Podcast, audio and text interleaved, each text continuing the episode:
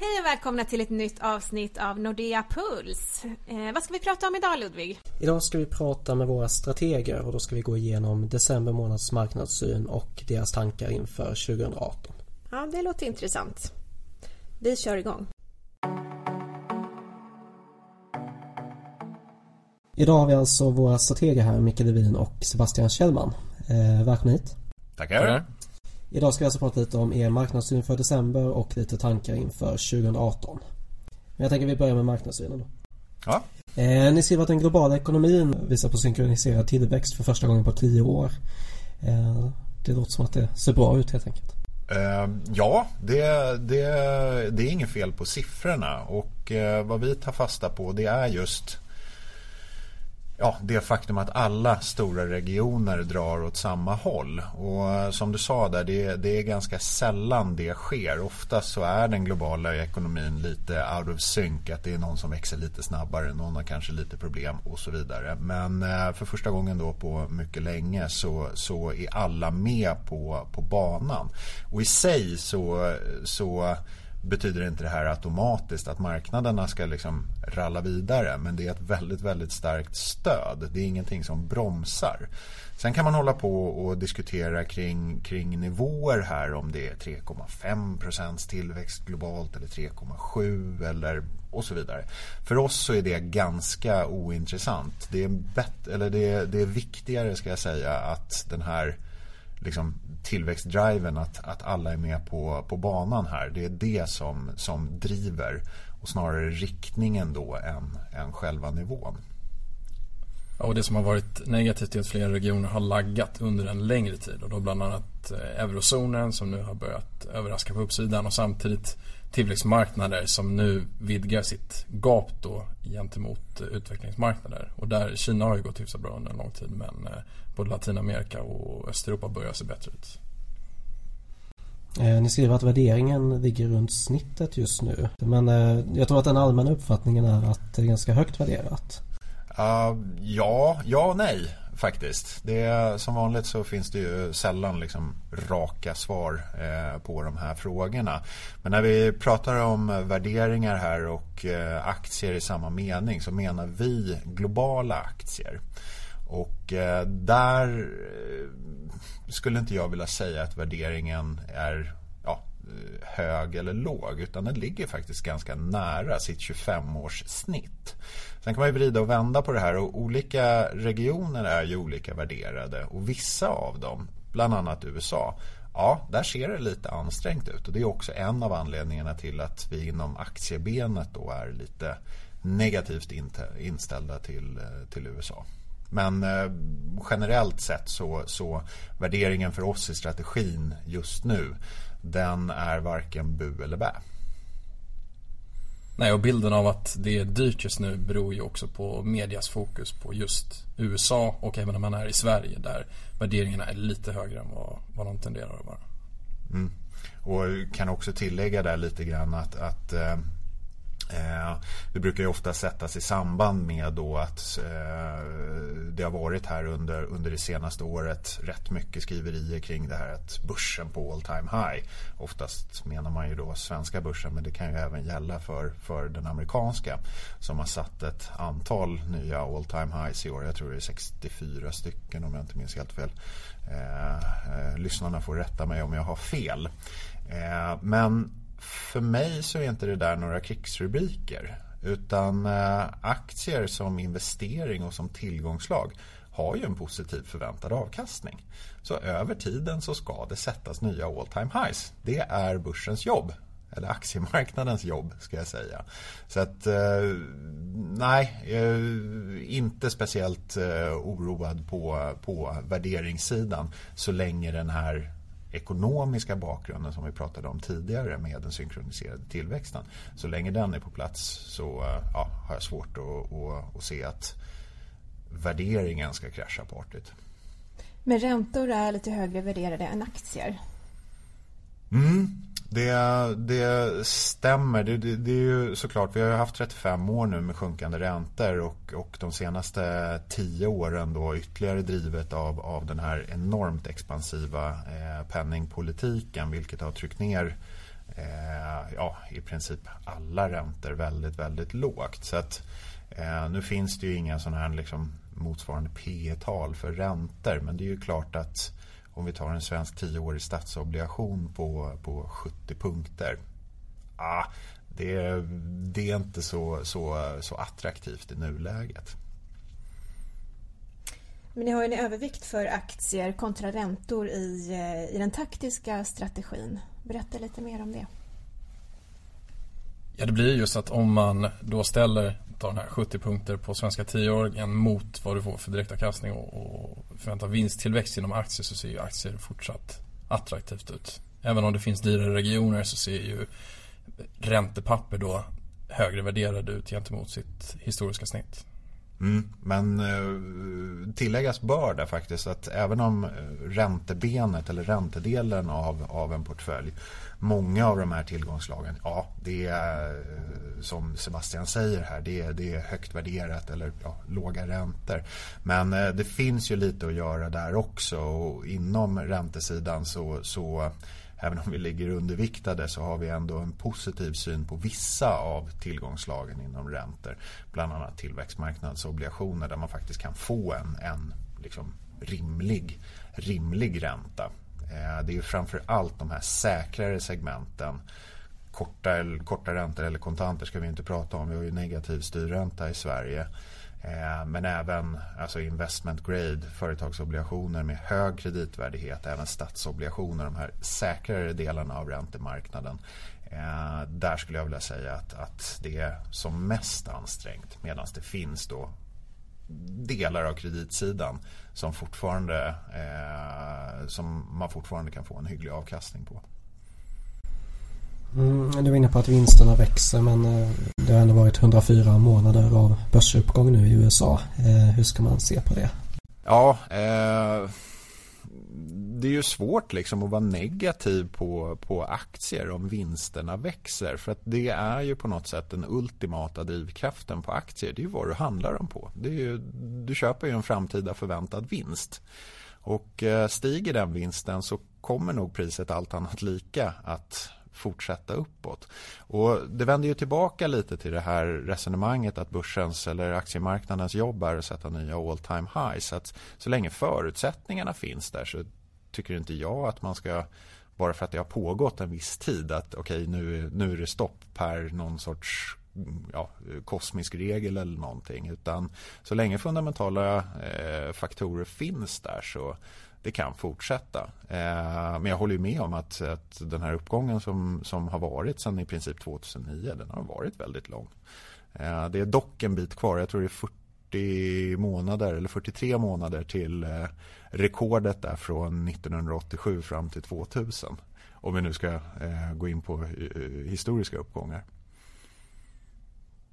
Och det blir ju mycket uppgång som man kan då missa potentiellt sett och det är ju oerhört svårt att träffa tajmingen precis på när marknaden börjar falla utan man brukar tjäna mer på att försöka följa momentum då och helt enkelt hoppa av även om du helt enkelt om du ser att det etablerats en nedåt trend snarare än att gå ut i marknaden tre, fyra år för tidigt helt enkelt. Mm. Ja, det går ju att missa en hel del avkastning genom att inte vara inne på marknaden också. Hur ser ni på skattereformen i USA? Ja, den eh, är ju intressant. Eh, vi har tittat lite, eller mest ska jag säga, på implikationerna för bolagen. För mycket av den här skattereformen eh, inriktar sig på, på de amerikanska bolagen genom en lägre då bolagsskatt. Men också vissa avdrag för investeringar som, som tidigare läggs. Och Eh, jag skulle säga att en, en hel del av det här förmodligen är prissatt i marknaden även om många analytiker inte har lagt in då den här engångsvinsten eller vad man ska kalla den för av en sänkt bolagsskatt i estimaten. Så det är möjligtvis så att estimaten kan justeras upp lite här framöver eh, givet att den här reformen då klubbas igenom som tänkt. Eh, och allt annat lika så ja, det, det blir positivt för vinsterna och därmed också en ganska stor sannolikhet att det ytterligare blir lite extra skjuts för, för bolagen. Man kan ju säga att eh, de större börsbolagen i USA, den effektiva skattesats de har är ju redan i stort sett i nivå med den föreslagna sänkningen nu. Så att det de det gynnar mest är ju de småbolag. Dels de icke-listade men också småbolagen på, på börsen. Hur ser förslaget ut här bara? Eh, jag tror eh, den eh, nominella skattesatsen är 35 procent, bolagsskattesatsen i USA. Jag tror att den effektiva Eh, skattesatsen för S&P 500 ligger på någonstans runt 27 procent. Och det gör de ju då via olika avdrag och, och eh, möjligheter då för att och få ner då den verkliga skatten. Och förslaget ligger någonstans runt 20-21 procent. Så att eh, det, det kan få, få en liten effekt. Men återigen, det är ju klart att indirekt i och med att förslaget är känt så ligger nog en del av det här i priserna också. Det har pratats mycket om eh, FANG-bolagen i år. Ehm, hur ser ni på att techbolag börjar utgöra en stor del av det globala börsvärdet? Ja, det är ju ett tecken på den stigande techifieringen utav eh, egentligen alla branscher och eh, traditionellt sett så har det ju varit lite utav en, en bubbelindikator då när ett, ett index blir, eller en sektor blir alldeles för stor del av index. Det hände ju till exempel med finans då innan 2008 som då låg på en liknande nivå som tech gör nu. Men samtidigt så kan man ju säga att eh, när finans blir en större del av ekonomin så brukar det tyda på financial engineering och liknande som i slutändan blir negativt för ekonomin. Men man kan ju säga att techifieringen utav, utav alla industrier bidrar till att höja produktiviteten snarare. Och eh, det är också svårt att definiera var gränsen mellan olika branscher och tech går. Eh, till, så ta till exempel Amazon ligger ju inte i tech-index men i Kina så ligger Alibaba inom tech och Netflix ses ju inte som tech. Eh, och Apple blir ju ett techbolag i och med att de säljer teknologiska produkter men de är ju i mångt och mycket ett, eh, ett sällanköpsbolag också precis som, som Amazon. Eh, och ta till exempel självkörande bilar, är det tech eller är det någonting annat? Så att eh, än så länge tycker jag inte att det ser farligt ut. Utan, eh, och vinsterna växer ju kraftigt och även värderingarna eh, de är ju lite högre än vad de tidigare varit. Särskilt i FANG-bolagen men i förhållande till den övriga marknaden så ser det ju inte ansträngt ut. Mm. Jag tycker det är viktigt där som Sebastian påpekar att, att vi ska ju titta på, på vad bolagen faktiskt presterar. Och till skillnad från techbubblan 1.0 om man får kalla den för det. Eh, den förra techbubblan här för 15-17 år sedan så, så tjänar ju bolagen fantastiskt mycket pengar idag. Och eh, tar vi techsektorn specifikt, S&P 500, det är ju väldigt mycket fokus på just de här FANG eller vilken akronym nu man vill, man vill eh, använda. Så eh, vinsttillväxten i den sektorn är dubbla vinsttillväxten relativt resten av S&P 500. Så det finns ju liksom siffror bakom det här också. Till skillnad från, från eh, förra gången där det var eh, ja, stora förhoppningar och orangea slipsar. Det, det, det är svårare att få det att funka på lång sikt. Men jag vill ändå trycka på vikten av att om man ska investera i tech att inte bara välja ett eller ett par enstaka utav fembolagen utan eh, fangbolagen ursäkta, och, eh, utan försöka diversifiera för att som jag sa då så ligger värderingen på flera utav dem i, i, väldigt högt i förhållande till historiska värden och samtidigt så finns det ändå tecken på att deras tillväxt måste avta snart och man eh, värderas högre nu trots att man har en något lägre tillväxt än vad man hade tidigare i, i sitt liv. Mm, om vi går tillbaka till det globala perspektivet igen då. Hur ser ni på tillväxtmarknaden? Ja, som jag sa så har ju tillväxtmarknader till slut börjat vidga tillväxtgapet då kontra utvecklade länder.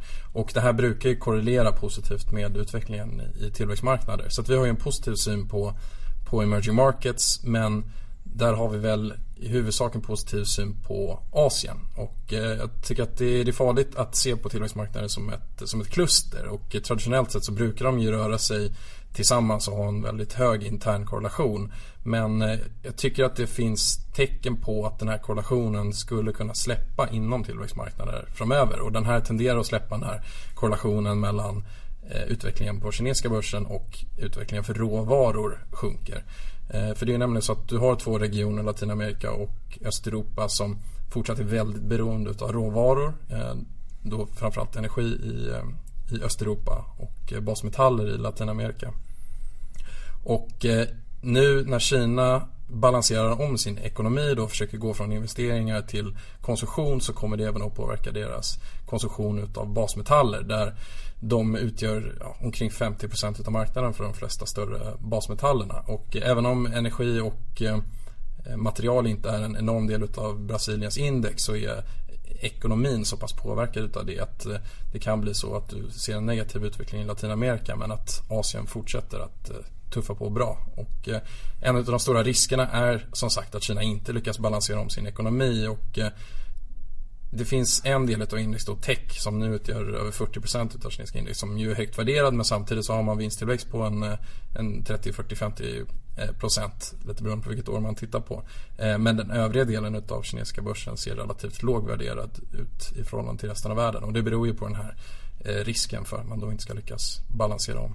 Väldigt intressant. Men hur ska man då agera utifrån er marknadssyn? Eh, till att börja med, om vi, eh, när vi säger eh, övervikt aktier. Det, det, låter ju snyggt liksom, men vad, vad betyder det? Och vi utgår ju hela tiden från något sorts neutralläge, det vill säga en strategisk allokering. Och den kan vara allt ifrån 10% aktier till 90% aktier beroende på vad just du har för risknivå eller vad du har för långsiktig allokering i portföljen. Men säg att vi tar en 50-50 portfölj. Vi har 50% aktier, 50% räntor i den portföljen. När vi säger övervikt aktier så menar vi att man ska ha 55% aktier och 45 räntor. Så det är steg nummer ett. Eh, sen har vi ju då aktiedelen Eh, vad gör vi där? För det är ju inte bara svenska aktier vi eh, jobbar med utan vi har en global exponering. Och eh, inom den här aktiedelen så tycker vi att man ska ha lite mindre USA än normalt. Normalt har vi 40% USA, vi rekommenderar 35 i nuläget. Och tillväxtmarknader då, normalt sett så har vi 15% tillväxtmarknader. Nu rekommenderar vi 20% med tonvikt då på, på Asien. Okay och så har vi räntebenet, där ligger vi underviktade. Men eh, det finns ju massa olika typer av räntor. I våra benchmark eller i våra modellportföljer eh, så har vi ju då statsobligationer, vi har investment grade, vi har high yield och vi har även tillväxtmarknadsobligationer. Och för närvarande så ligger vi underviktade inom statsobligationer och high yield. Och vi lägger istället övervikten då i tillväxtmarknadsobligationer. Så att som framgår av det här samtalet så har vi en ganska positiv syn på tillväxtmarknader eftersom det är där vi har övervikten både i aktie och räntebenet. Positiv syn, har ni även en sådan inför nästa år? I stora drag, ja. Det är ju klart att det, det, det är nästan eh, ja, lite förmätet att hävda att eh, vi vet vad som kommer hända under hela 2018, för det gör vi inte. Däremot när vi går in i 2018 så, så liksom bilden av en väldigt positiv eh, syn på den globala ekonomin. Vi har haft en vinstcomeback utav Guds nåde tänkte jag säga. Men den, den har varit väldigt stark under 2000, 2017. Och eh, även om vinstutvecklingen kanske inte kommer bli lika hög under 2018 så kommer den, även, den kommer fortfarande att finnas där. Eh, och det gör att det är svårt att, att liksom vara eh, negativ på riskfyllda tillgångar och framförallt aktier när vi går in i nästa år. Sen eh, så när fakta ändras så får ju vi ändra vår syn. Det är ju inte mer med det. Men som det ligger nu så är det här Goldilocks-scenariot med hygglig tillväxt, låg inflation, bra vinsttillväxt. Det talar fortsatt för aktier. Ja, som Micke säger så uppdaterar vi vår syn ständigt och det kan ju komma ändringar även på kort sikt. Och det kan ju vara så att man eh, eh, viktar om mellan olika sektorer också. Nu, just nu har det gått väldigt bra för eh, verkstad till exempel. Men det kan ju vara en, en farlig idé att köpa det när eh, konfidensindikatorer och ekonomin är, kan man nära att pika. Och det har gått väldigt dåligt för Defensives på sistone. Vilket även är bidrag till att eh, Storbritannien har gått dåligt. Inte bara Brexit. Mm. Men vad ser ni de största riskerna under 2018? Mm. Kina förblir ju definitivt den största Aha, kända risken. Eh, I och med att eh, Kina har förmågan att både driva på tillväxten i dels andra tillväxtmarknader som då är mer råvaruberoende men också Europa som är väldigt exponerat mot Kina och tillväxtmarknader. USA är ju en lite mer sluten marknad i termer av eh, export och, och import.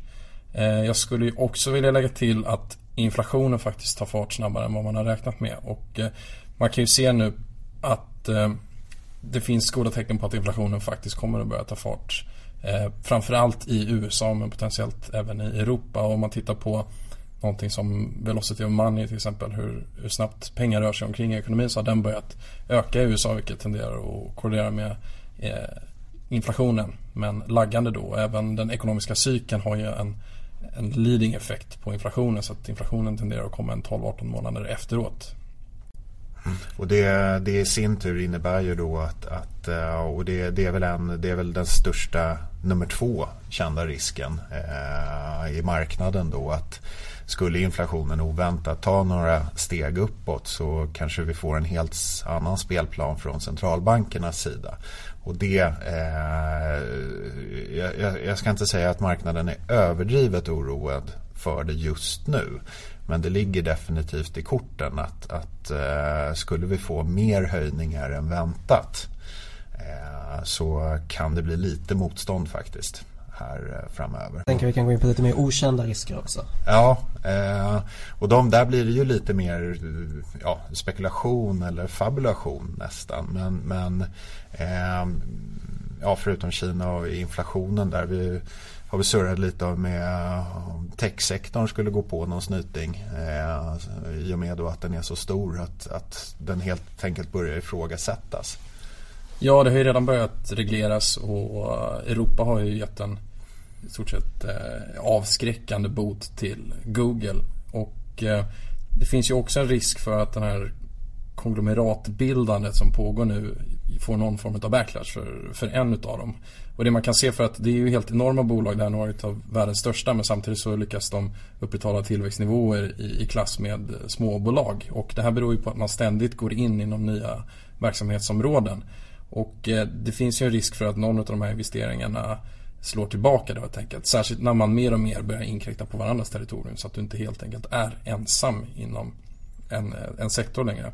Och det, det finns ju ett antal olika exempel på eh, företag som, som har siktat på världsherravälde. Men än har ingen lyckats. Eh, även om de här stora giganterna i USA, de, är väl, eh, de har väl kommit hyggligt nära ändå. De är ju överallt i våra liv. En annan sån där eh, ja, svart svan, jag vet inte vad man ska kalla den för det eftersom jag, jag, jag står och pratar om det. Men eh, vi nämnde tidigare här att Europa har ju gått väldigt, väldigt, väldigt bra under 2017. De flesta indikatorer, de flesta siffror och så vidare och så vidare är på väldigt, väldigt höga nivåer. Eh, och det skulle ju kunna bli så att, att eh, den här utvecklingen helt enkelt accelererar att Europa får ännu mer ordning på torpet. Det har ju varit en väldigt turbulent tid sedan finanskrisen i Europa. Men skulle de, eller Europas länder snarare, EU-samarbetet, det kan vara vad som helst, få ännu bättre fart eh, under julen så, så eh, kan, det ju, eh, kan det bli en rejäl överraskning åt det hållet. Samtidigt som Europa också, om vi tar andra sidan på det här myntet, att Brexit havererar fullständigt. Eh, det kanske ja, blir nya... Alltså, det, det, är ju inte så att det saknas spänningar inom eh, EU-samarbetet. De spänningarna skulle ju kunna accelerera. Vi skulle kunna få en, en eh, inte så marknadsvänlig utgång av valet i Italien. Eh, de två eh, största pop, eh, eller grupperingarna där det är de här femstjärnerörelsen och Eh, Eh, även då Silvio Berlusconis gamla Forza Italia eh, tillsammans med Lega Nord eh, och så vidare. Så det, det, det, skulle kunna vara ett scenario också att Europa faktiskt går tillbaka till gamla synder och, och blir den här ja, världens sjuke man när det kommer till, till, till ekonomi. Eh, geopolitiskt, det finns ju jättemycket. En eh, uppenbar kandidat är ju Nordkorea såklart. Eh, det skulle kunna vara något... Eh, Iran kan man väl tillägga Iran, också. ja. Eh, problem. Eh, Mellanöstern, hela den scenen är ju någorlunda komplicerad om, om vi säger så. Även om det inte har så kanske jättestora realekonomiska konsekvenser annat än, än oljepriset. Eh, ryssarna har ju visat sig ganska duktiga på att spela det politiska spelet. Eh, så det, det, det, finns ett antal sådana potentiella händelser. Dock så, så, eh, precis som med politik, och det har ju varit vår linje här under, under ganska lång tid, eh, så tenderar rubrikerna att bli större än den faktiska påverkan på, på marknaden. Vi gillar att prata om det, men, men eh, siffrorna ljuger inte. När vi ändå spekulerar lite, eh, jag tänker på bitcoin. Vad tror ni om bitcoin under 2018? Var står bitcoin om ett år? Högre eller lägre? Bubblor tenderar ju att fortsätta betydligt längre än vad man tror. Eh, men jag skulle nog ändå vilja säga lägre med tanke på hur fort den har gått upp. Och eh, man kan säga att det är otroligt positivt till underliggande teknologin men just nu finns det ju inget värde som kan underbygga den nuvarande värderingen för kryptovalutor oavsett om man investerar i det på grund av någon store value aspekt eller som eh, en handelsvaluta. Och eh, då kan det gå väldigt fort ner när folk då, när det börjar uppenbara för folk att, eh, att det kanske kommer ta väldigt lång tid innan det, de här faktiskt realiseras, de potentiella värdena. Detsamma gällde ju för IT-bubblan eh, i början på 2000-talet, slutet 90-talet. Ja, och eh, ja, jag, ska inte ens våga mig på att ge någon, någon förutsägelse på, på bitcoins värde. Jag bara noterar att när någonting, eh, vad är det, eh, 20-dubblas i värde på under ett år så luktar det lite, lite bubbla på, på det i, i, i min bok. Och som Sebastian säger, det är ju ingen liksom ja, det reala värdet i bitcoin, ja det, det, är svårt att se. För antingen är det någon sorts form av store of value och då kan det ha ett, ett värde. Eh, men ja, det, det, har jag lite svårt att se i nuläget. Eller att det accepteras som någon typ av legalt betalningsmedel. Vi skulle kunna stå här och prata jättelänge. Men om ni skulle sammanfatta de tre viktigaste sakerna att ta med sig från det här avsnittet in i 2018. Eh, börja med nytt år, nya möjligheter, allt det där. Alltid ett bra tillfälle att se över portföljen. Eh, och det oaktat vad vi står här och säger på taktisk nivå. Eh, 2017 har ju varit ett väldigt, väldigt starkt aktieår. Det har inte varit dåligt på räntesidan på något sätt. Men aktier har ju gått väldigt, väldigt bra. Och har man till exempel en 50-50 portfölj, om man hade det i början av 2017 så lutar det nog åt idag att den kanske närmar sig 60-40 och då ligger man ju faktiskt lite fel eh, i sin allokering. Så kolla gärna över portföljen här eh, inför 2018 så att ni kommer tillbaka till så att säga den långsiktiga allokeringen i portföljen. Det, det är väl eh, det bästa att ta med sig in i det nya året. Sebastian? Ja, men jag får säga en eh, fortsatt positiv syn på emerging markets och då med fokus på Asien. Men även där är viktigt att följa utvecklingen. Men just nu så ser det ut som att Kina kommer att kunna genomföra en någorlunda friktionsfri ombalansering. Men det kommer ju att få eh, speleffekter men om man tittar på den kinesiska börsen så har den förutsättningar att fortsatt utvecklas bra. Just med tanke på att den har en högre exponering mot den nyare ekonomin snarare än den gamla industri och investeringstunga ekonomin som man försökte, eh, försöker vikta om ifrån. Den största risken då?